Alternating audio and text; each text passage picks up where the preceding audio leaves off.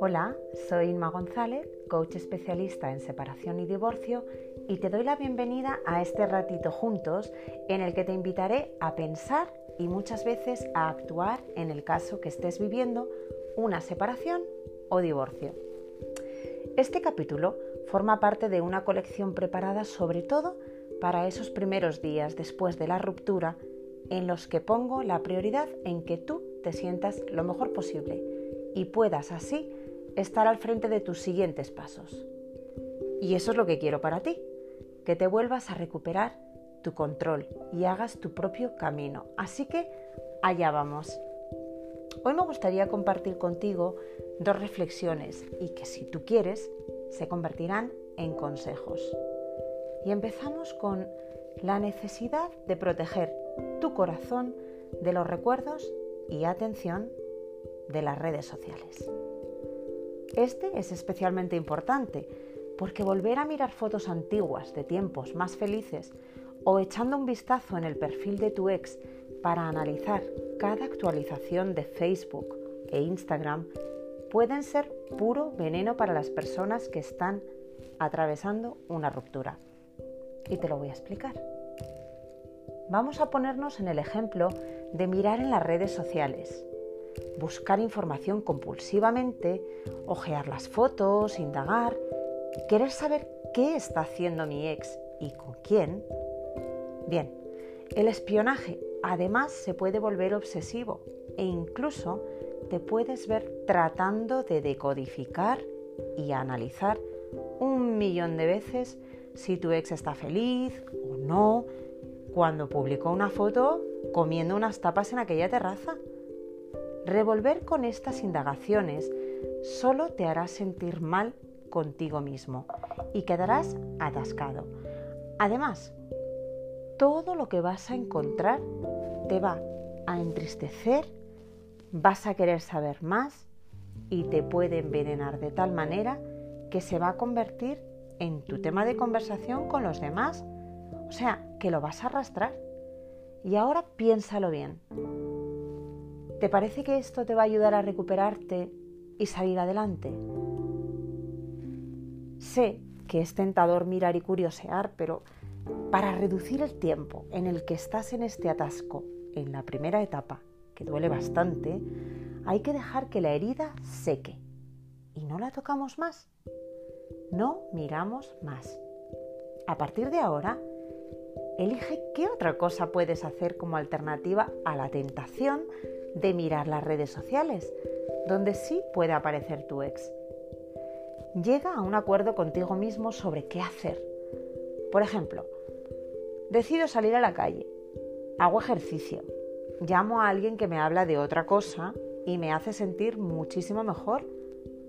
O incluso engánchate a una serie en la tele que te lleva a otro sitio mentalmente. Elige hacer lo que tú quieras. Estas tentaciones, date cuenta que probablemente sean recurrentes y tienden también a ser en específicos momentos del día. Tú obsérvate cuando flaqueas más. Así que intenta prevenirlos y tómalo día a día para desengancharte, porque la verdad es que cuesta mucho no mirar. Considera también dejar de ser su amigo o seguidor en las redes sociales porque a partir de ahora, recuerda, ya solo puede ser una inyección de dolor o de enfado. Piensa que puedes encontrarte a tu ex acompañado de otras personas y lo que vas a sentir es una puñalada en el pecho y gran impacto. Recuérdalo. Puedes encontrarte con escenas que ni imaginabas. Y de verdad te digo, no va a traer nada bueno para ti. Y damos un pasito más. Te recomiendo dejar de seguir en las redes no solo a tu expareja, pero también a las amistades o familiares que puedan hacerte ver lo que a estas alturas ya no necesitas ver. Ya habéis roto. Ya no es bueno para tu recuperación recrearte en imágenes que te pueden doler tanto. Mira, el cerebro es muy curioso y cada vez que ves una foto de tu ex, hay una parte muy clara que se altera y esto se puede incluso visualizar en un scan. Tu cerebro se pone en alerta y es capaz de asociar la imagen a tus emociones, que te hacen revivir el dolor de la ruptura y esto te devuelve al punto de partida. Y esto es que precisamente es lo que no queremos.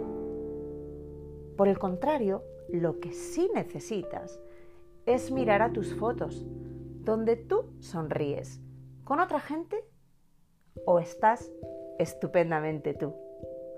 Recordarte tu sonrisa y no tu dolor o tu enfado es infinitamente mejor. Así que por favor, elige bien lo que decides ver. Y como siempre, te voy a invitar a ir un poquito más allá. Atrévete a crear.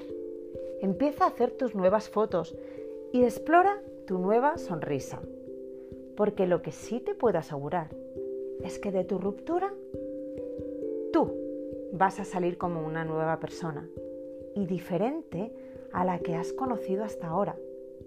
Así que empieza a practicar y observar tu potencial despacito y practica nueva sonrisa.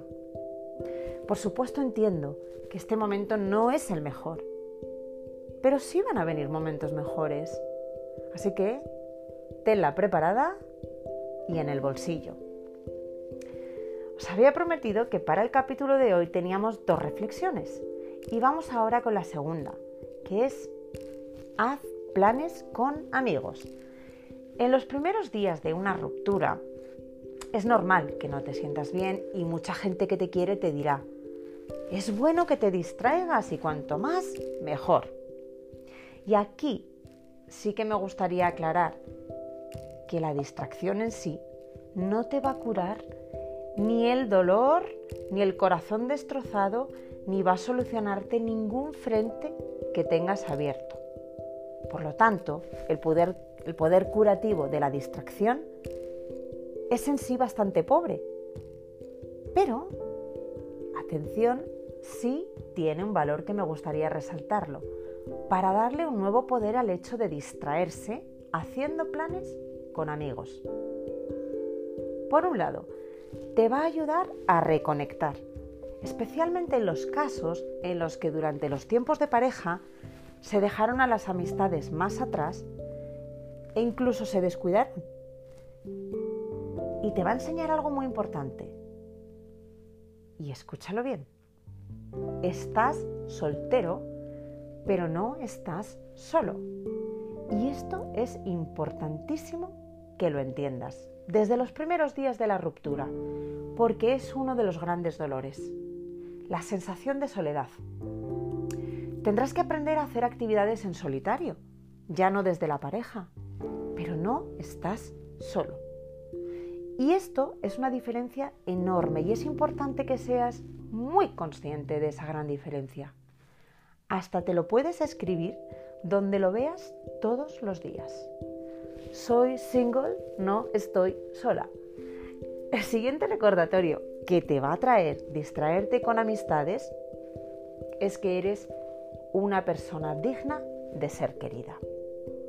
Esto, que en una situación normal de tu vida lo daríamos por hecho, hay que ponerlo en tu contexto ahora mismo y es cuando vivimos una ruptura, es que lo cuestionamos todo. Y a veces la autoestima es una de las mal paradas aquí y está muy tocada en estos primeros momentos. Así que tener un chute de conexión con los amigos nos recuerda que sí, que se te quiere y se te puede querer mucho. No lo olvides y no lo dudes. Solo una pequeña advertencia. Antes de lanzarte a quedar con amistades, recuerda juntarte estrictamente a los amigos que te hacen sentir como la mejor versión de ti mismo, en lugar de aquellos que no lo hacen. Porque también en estos momentos puedes quedar con gente que se convierten en incendiarios de tus emociones y sin querer generalmente, pero es que insuflan dolor o más enfado. Y ya un bonus de reflexión para terminar este capítulo. Tu corazón es como un cachorrito herido en este momento y necesita ser mimado. Así que abrázalo y sí, mímalo y mucho. Muchas gracias por acompañarme en este capítulo y espero que te unas a muchos más, porque definitivamente tenemos mucho que hablar. Con todo mi cariño, hasta la próxima.